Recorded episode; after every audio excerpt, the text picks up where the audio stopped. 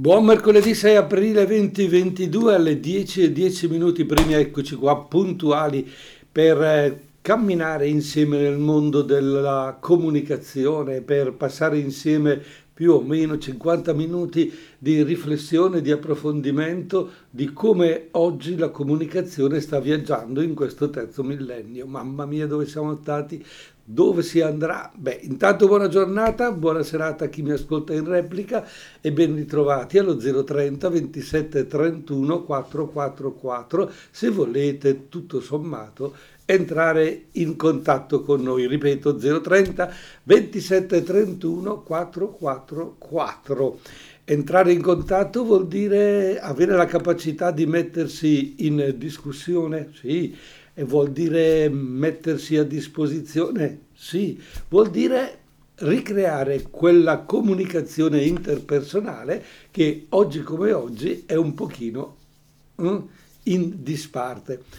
Avete notato come è facile per noi comunicare con gli sms, è facile per noi eh, comunicare con il messaggio registrato, è facile comunicare, che so, citando qua e là qualcosa, e però di mettere in discussione la nostra persona, ah, questo no. Addirittura ieri una persona mi dice, aia, quella persona ha imparato a usare la videochiamata e adesso che faccio? Eh sì, ormai gli smartphone danno la possibilità di mettersi in contatto, non solo di sentire le parole, ma di vedersi. E qui questa persona dice, io non sono disposta a farmi vedere quando uno mi chiama al telefono. Perché? Perché innanzitutto eh, non voglio che capisca se sono ordinata o disordinata, se pettinata o non pettinata, se truccata o non truccata. Era una donna naturalmente che mi diceva queste cose. Poi nello stesso tempo, ma anche gli uomini tutto sommato, ecco, si trincerano dietro eh, queste forme e dice no, non, poi non voglio far sapere dove mi trovo, se in cucina, se in camera, se in macchina, se in un altro ambiente, mentre posso dire di essere da una parte perché e essere da un'altra, dall'altra parte non mi vedono. E allora la videochiamata è diventata per questa persona una possibilità di essere scoperta. Vabbè, un mezzo di comunicazione interessante, allora il videotelefono se va usato in modo corretto e è quindi cercare di capire l'immagine che peso ha nella nostra vita, che peso ha l'essere visti. Eh, beh, lo sapete benissimo, no? Qui vengo un po' dalla parte del prete che tutto sommato ha sottolineato molte volte i ragazzi e gli adolescenti, ma anche i giovani, nella preparazione alla confessione, come il peccato solitamente anche nella Bibbia è legato al buio, all'essere nascosti, alle cose che si fanno senza farsi vedere, c'è da mettere un grosso punto di domanda. Perché? Perché giustamente se io mi faccio vedere serenamente vuol dire che sono disposto ad essere visto, ad essere coinvolto di persona. Se mi nascondo a fare determinate cose è perché ritengo che quelle cose che sto facendo non devono essere viste dagli altri e pertanto magari possono essere oneste? Beh, se sono oneste le facciamo tranquillamente alla presenza degli altri, ma se non hanno una valenza eh, positiva le facciamo di nascosto, le facciamo al buio. E allora questo discorso dell'immagine diventa davvero coinvolgente per ciascuno di noi. L'essere, tra virgolette, ripresi da una telecamera, l'essere visti perché passiamo in un negozio con sorveglianza oppure entriamo anche in una chiesa, entriamo in un cinema, è per la sicurezza, oggi come oggi si usano queste telecamere, questa capacità di essere ripresi, addirittura. C'è una documentazione per quanto riguarda eh, le riprese eh, televisive, una documentazione che resta in memoria per alcuni giorni e che può essere tutto sommato una prova che tu in quel momento, in quell'ora c'eri e potrebbe essere una prova determinante se viene accusato di essere stato da un'altra parte, mentre tu documenti che sei stato lì. E, e poi vale tutto questo per un processo? Ah, qui si allarga talmente il discorso che non so dove andiamo a finire. Ma sull'immagine ritorniamo tra poco dopo aver ascoltato equilibrio mentale di ultimo, l'immagine e la guerra. Provate a pensarci. E alle 10 e 19 minuti prima di mercoledì 6 aprile 2022 Don Italo vi invita ad intervenire se volete telefonando allo 030 27 31 444 sul tema che stiamo affrontando, sul valore dell'immagine come verità tutto sommato nella nostra vita. L'immagine che sta facendo molto discutere in questi giorni. Vi dicevo che avremmo affrontato un po' proprio il problema della uh, uh, immagine e la guerra. In questi giorni c'è stata la la strage di Buccia, eh, tutto sommato a noi sono arrivate delle immagini strazianti, davvero dove qui di fronte a quelle immagini tutti siamo rimasti esterefatti. Ma l'immagine che ci è arrivata qualcuno l'ha messa in discussione. E questo qualcuno, allora è chiaro che eh, l'immagine ci portava dei civili ucraini morti.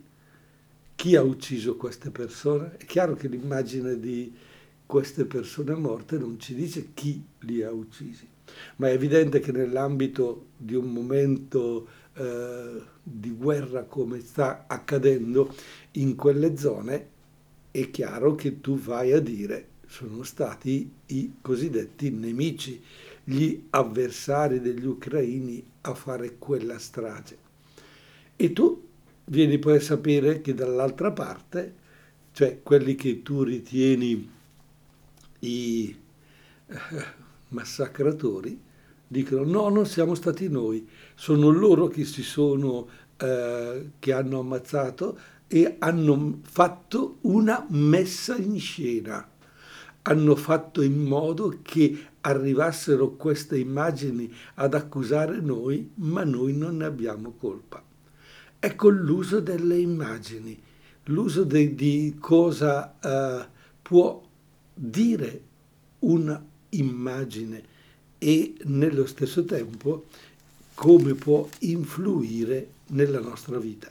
E qui sarebbe interessante eh, allargare il dibattito proprio in generale anche alla vostra vita, alla tua vita, a te che mi stai ascoltando in questo momento e che eh, interpellato da questa mia domanda, ma quanto hanno inciso le fotografie, le immagini che tu hai visto nella tua vita? Quali immagini? Le foto che tu hai fatto, le foto che ti sono arrivate, le immagini che hai visto in televisione, quanto hanno influito, quanto hanno influenzato quanto hanno inciso nella tua uh, persona, nella tua vita. Perché in fondo noi siamo immersi dal mondo dell'immagine e addirittura siamo immersi in un mondo dell'immagine cosiddetta virtuale con gli smartphone, eccetera, dove non sappiamo le fonti di queste immagini, se sono veritiere, ma addirittura siamo talmente smaliziati che di fronte ad immagini vere andiamo a dire no, queste immagini sono camuffate, sono state manipolate con dei programmi eh, apposta del computer. Certo, tutto questo è davvero possibile, tutto questo va smascherato, tutto questo va eh, rilevato nella nostra vita. Non possiamo prendere e dare per scontato e l'ho visto è vero, certamente, ma non posso neanche ascoltare quelli che mi mettono in discussione l'opposto. Tutto è manipolato. E qui davvero dobbiamo andare con i cosiddetti piedi di, di piombo, cioè stare con i piedi per terra, osservare, confrontarci, verificare, essere in grado di cogliere la verità là dov'è e là dove abbiamo una certezza perché ci arriva dalla tv, perché ci arriva dall'immagine, dalla fotografia, benissimo, verifichiamola e nel verificarla noi riusciamo poi a cogliere la portata e il peso di quell'immagine.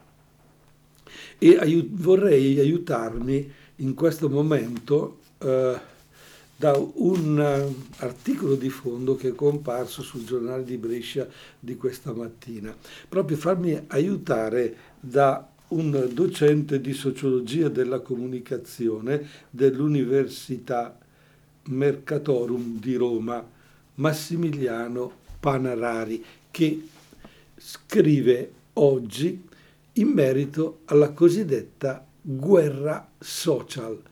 Ecco dove social in questo momento naturalmente per noi è proprio il mondo dell'immagine che ci arriva.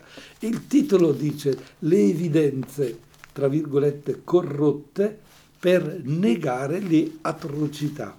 Ma io vorrei leggerlo perché in fondo eh, se è una persona preparata, eh, eh, forse in, insegnando sociologia, è davvero una voce autorevole. Dice, scrive meglio, nel corso della storia vi sono stati vari conflitti intorno alle immagini. Per esempio il caso delle lotte dell'iconoclastia nell'impero bizantino dell'VIII e IX secolo d.C e con i media dell'età contemporanea le immagini sono state collocate al centro delle guerre, diventando una componente fondamentale delle loro narrazioni, per il potere di coinvolgimento emotivo ed evocativo di cui dispongono appunto le immagini. È chiaro che è diverso dire hanno ucciso tre persone da vedere le tre persone morte per strada.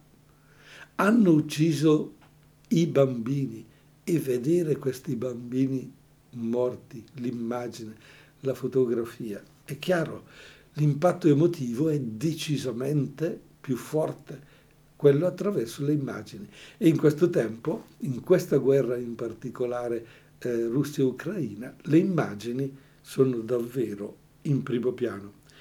E addirittura in questi giorni è esploso un dibattito pubblico sulle strazianti fotografie provenienti da Bucha, dove il battaglione siberiano, i ceceni e altri professionisti delle torture dello scempio hanno fatto strage di civili inermi di ogni età. Ecco le parole del professor Massimiliano Panarari e alcune parole come battaglione siberiano sono tra virgolette e professionisti delle torture naturalmente è tra virgolette perché vuole approfondire questo discorso. Mentre arrivano le immagini di altre città martoriate e il presidente ucraino Zelensky sotto assedio nel suo intervento in videoconferenza alle Nazioni Unite invoca un processo per crimini di guerra sul modello di Norimberga, si moltiplicano sui social le polemiche dei filoputiniani pronti a smascherare le cosiddette bugie dell'Occidente, sostenendo che ci troviamo di fronte a finzioni e a montature. E ancora, mentre il Papa chiede che le armi tacciano e identifica chiaramente le responsabilità di questo orrore, Dall'altra parte il patriarca ortodosso Kirill benedice nuovamente la guerra di aggressione putiniana, ultimo sanguinoso capitolo della versione russa del Cesaro-papismo. Beh, sono affermazioni forti di questo sociologo Massimiliano Panarari, ma noi dobbiamo tutto sommato prendere atto che c'è una, una, citazione molto molto precisa, c'è uno studio molto approfondito del periodo storico e quindi arrivare anche a questa forma di cesaropapismo mentre sta avvenendo è un modo di leggere quella che è la realtà e guardare a queste immagini, a queste parole pronunciate ci aiuta.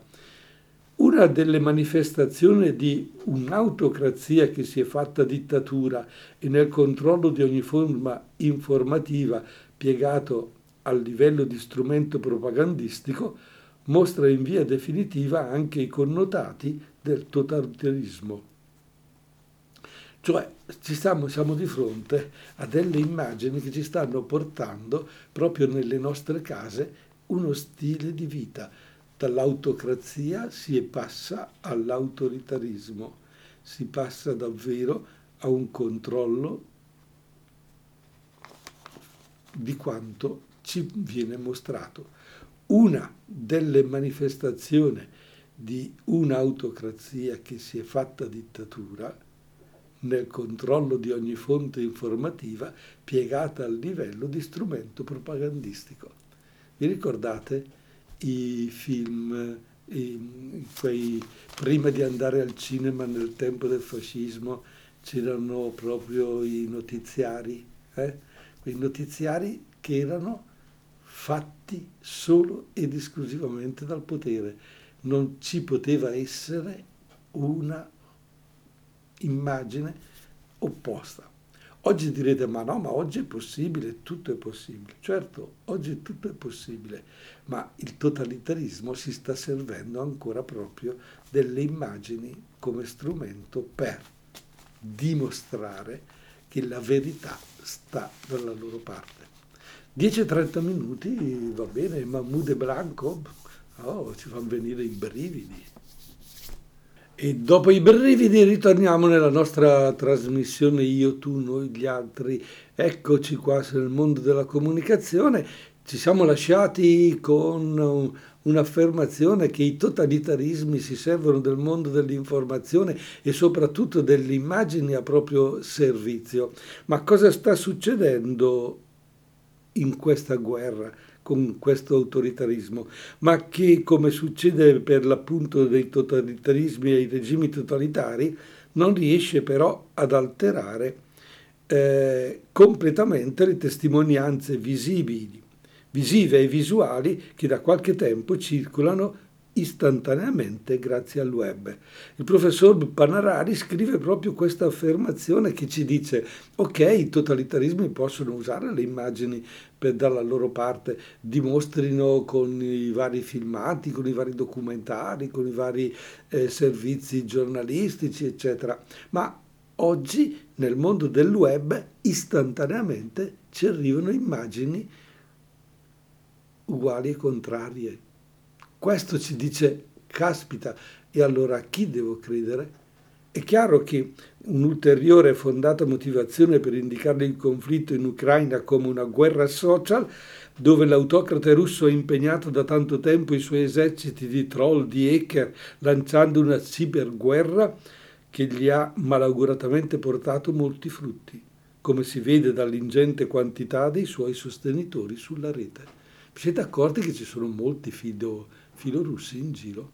Sì, sì, anche nei nostri ragazzi, nei nostri giovani, nelle persone. Uno mi diceva sul lavoro io ne ho due, io, cioè, proprio ma sfegatati, proprio hanno, da, hanno scelto totalmente dicendo la verità viene da Putin, dai ministeri, eccetera. Tutto il resto è una montatura.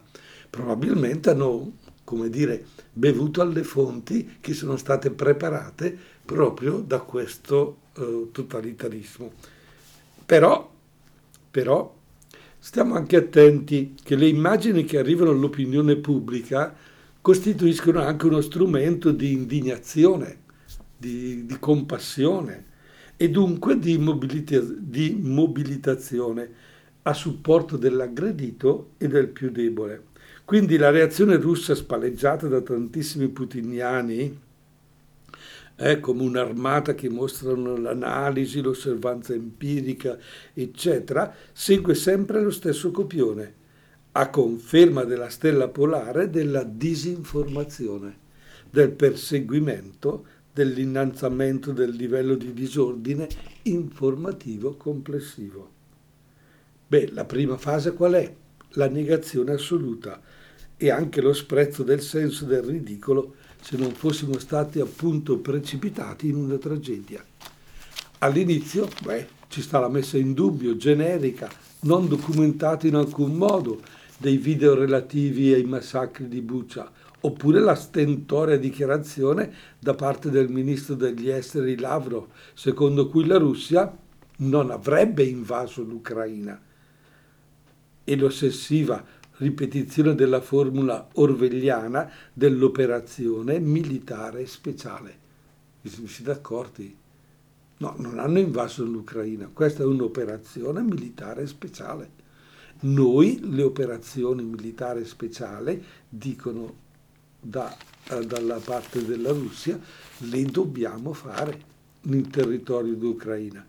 Questo è il nome che dà il ministro degli esteri russo. Chi sta dall'altra parte invece eh, dice no, questa è un'invasione. Ma una strategia propagandistica ampiamente utilizzata anche dai serbi, questa durante la guerra nell'ex Jugoslavia, quando affermavano che i bosniaci simulavano gli eccidi. Eh, questa è la, la, possibilità che abbiamo tra le mani. Questo è il primo stadio. Eh? Boh, diciamo, eh, però il governo è... Un secondo stadio è quello della diffusione di una cortina fumogena. Andiamo a confondere le notizie le confondiamo con delle fake news. Tanto la gente non sa quelle che sono buone e quelle che sono cattive. Assediamo che non vi sono informazioni verificate, che non ne ha sufficienza, ne abbiamo visto quanti cadono in questo tranello in Italia, spinti naturalmente dalla loro stessa malafede. Del resto, le fake news sono comparabili ai derivati dei, di quelli mescolati come dire, metà verità, metà menzogna, ti tengo, ti dico e non ti dico. Oh, dove siamo arrivati?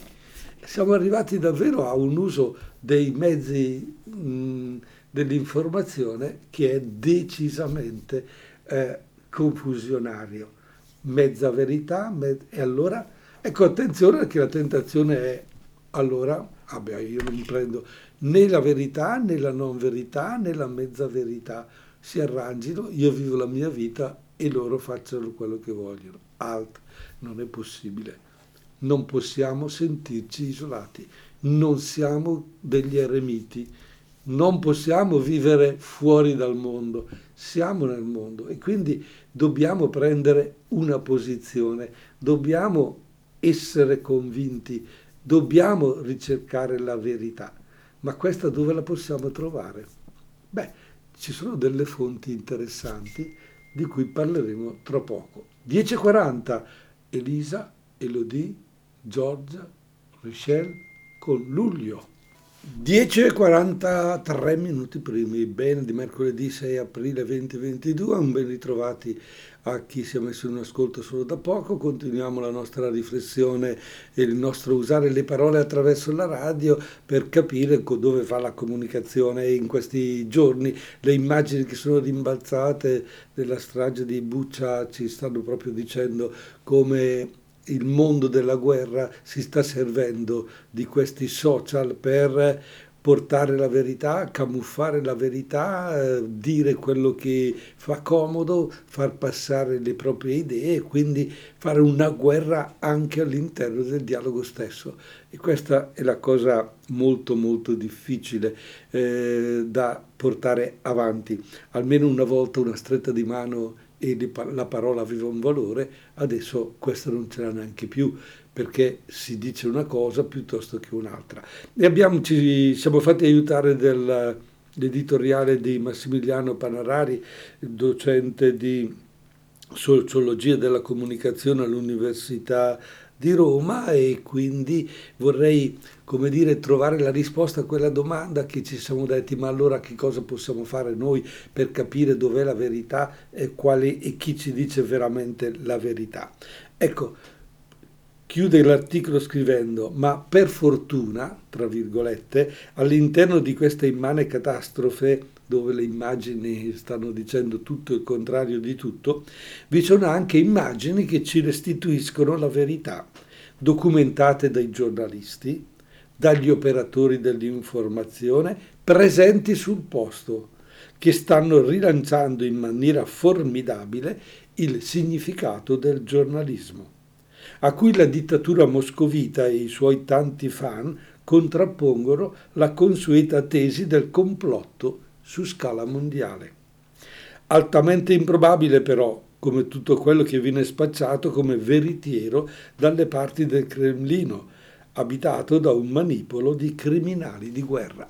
Beh, questa fonte eh, naturalmente che noi abbiamo eh, citato, questo docente di comunicazione dell'informazione, ci ha dunque detto che c'è ancora un giornalismo professionistico, c'è ancora gente che è sul posto realmente là in mezzo alle bombe e addirittura mi è capitato di seguire eh, in diretta proprio il collegamento dallo studio con il, l'inviato sul posto di guerra e trovare due reazioni. La prima del giornalista che di fronte agli scoppi delle bombe che erano vicinissime ha detto devo ripararmi e devo portarmi un po' più distante, vi richiamo o richiamatemi tra qualche minuto. O la seconda, addirittura più coraggiosa, che eh, invitati dallo studio a chiudere il collegamento, a lasciare eh, la postazione perché è troppo pericolosa, il giornalista risponde no, resto, vi documento quella che è la guerra nella quale sono inserito, cioè il mio compito come giornalista e vi do testimonianza diretta. Allora è possibile trovare le fonti giuste per essere capaci di eh, coglierne la verità. Nello stesso tempo ci fa molto piacere constatare come proprio in questo mondo la scuola e il mondo del giornalismo eh, si sono dati da fare per mettere eh, nero su bianco, per capire come funziona questo mondo e quindi coglierne la verità per quanto riguarda la vita virtuale per vivere meglio la vita reale. E questo è importante, perché eh, non possiamo distinguere la vita reale da quella virtuale e viceversa. Noi siamo piuttosto, mm, eh, come dire, invitati a farlo, perché viviamo in un mondo virtuale e allora vedi i videogiochi, vedi il mondo delle immagini, poi ti ritrovi a vivere con la gente, eviti i problemi, non li sai affrontare. No, noi dovremmo riuscire a fare in modo che il mondo virtuale, quindi il mondo del web, il mondo dei social, aiuti a vivere meglio la vita reale, non il contrario, non peggio. E qui davvero la scuola eh, è stata molto brava a, a confrontarsi eh, con questi mondi, a, a entrare, come dire, in sicurezza, cercare di cogliere quello che sta capitando e tutto. E beh, noi continuiamo a farlo, come sempre, è un po' il nostro impegno, è un po' il nostro specifico anche attraverso la radio, raggiungervi, aiutarvi a capire tutte queste cose e tutto sommato da parte mia mettere in voce quello che sto vivendo e quello che sto pensando in merito a tutto questo mondo della comunicazione. Beh, intanto dico grazie al professor Panarari per questo fondo, anche al giornale di Brescia che lo ha, eh, come dire, pubblicato e che continua a fare del giornalismo attento come tutti i giornali, perché leggere un giornale non è come guardare una notizia eh, sui social. Su un giornale c'è una firma, una responsabilità, e puoi contestare quello che è scritto. Sui social eh, dice è la mia opinione, è quello che penso io e eh, quello che penso lo esprimo, ma non hai capito, hai frainteso e quindi ad un certo punto la comunicazione eh, si interrompe.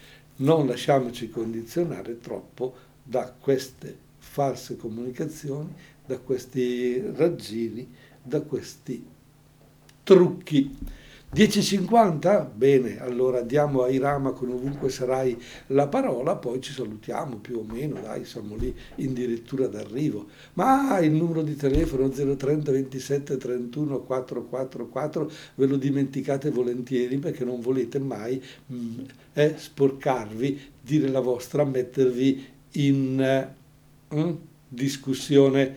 La trasmissione dice io, tu, noi, gli altri. E qui mi sa che ci sono io e voi, boh, Irama.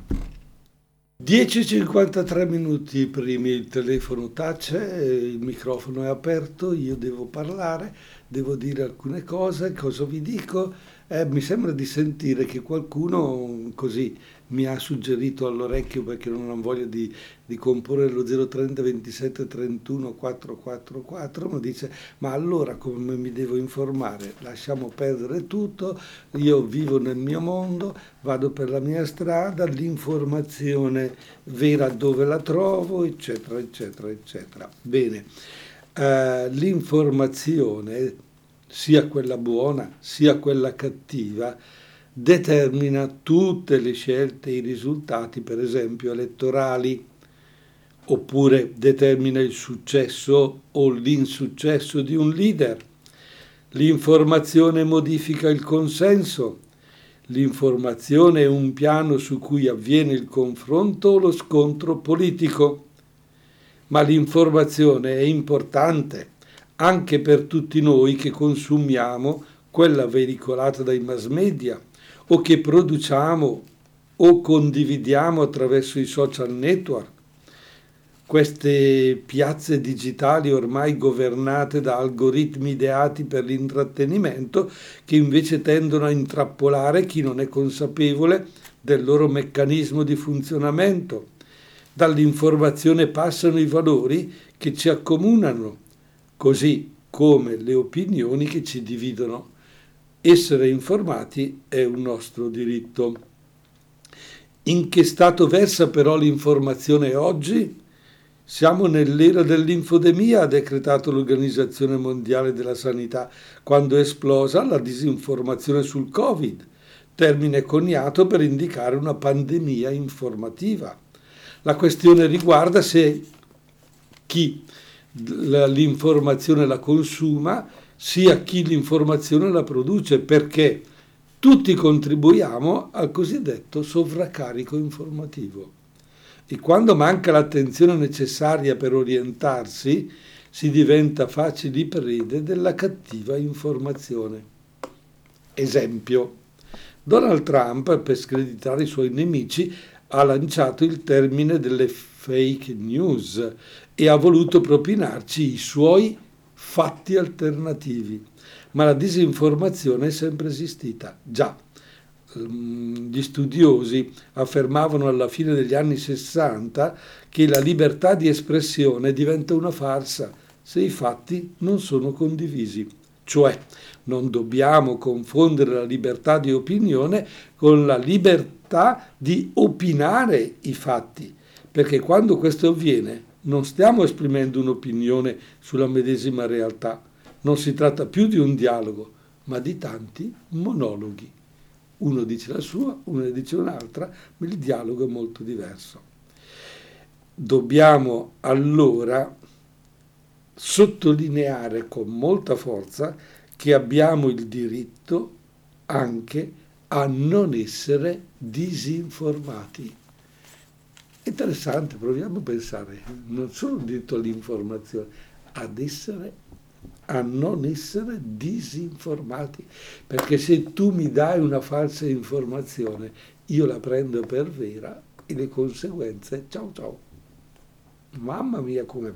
È importante che facciamo queste riflessioni, è importante allora che diciamo la nostra opinione, la confrontiamo con l'altro, ma disposti a cambiarla disposti ad arricchirla, disposti a dargli alcune sfumature, disposti a, a applicarla poi nella realtà se ci siamo convinti di tutto questo. Eh?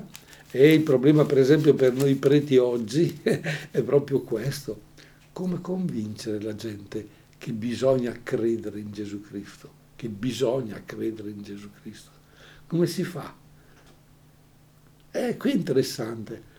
Qui eh, va approfondito il tema e va, tra virgolette, informata la gente.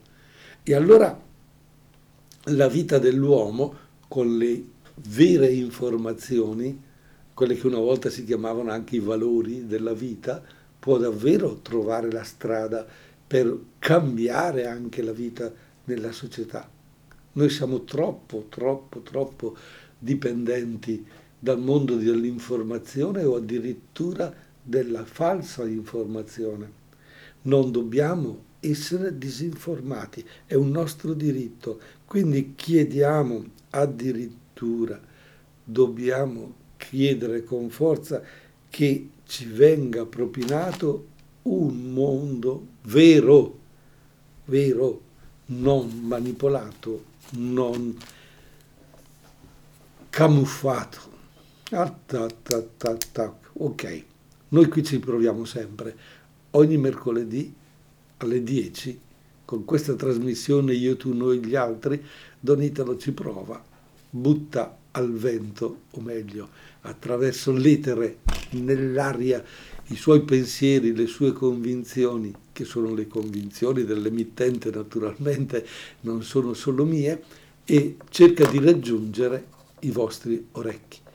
Sarebbe interessante che le vostre parole raggiungessero le mie orecchie. Per ora Bye bye, ciao ciao, arrivederci, a risentirci la prossima settimana.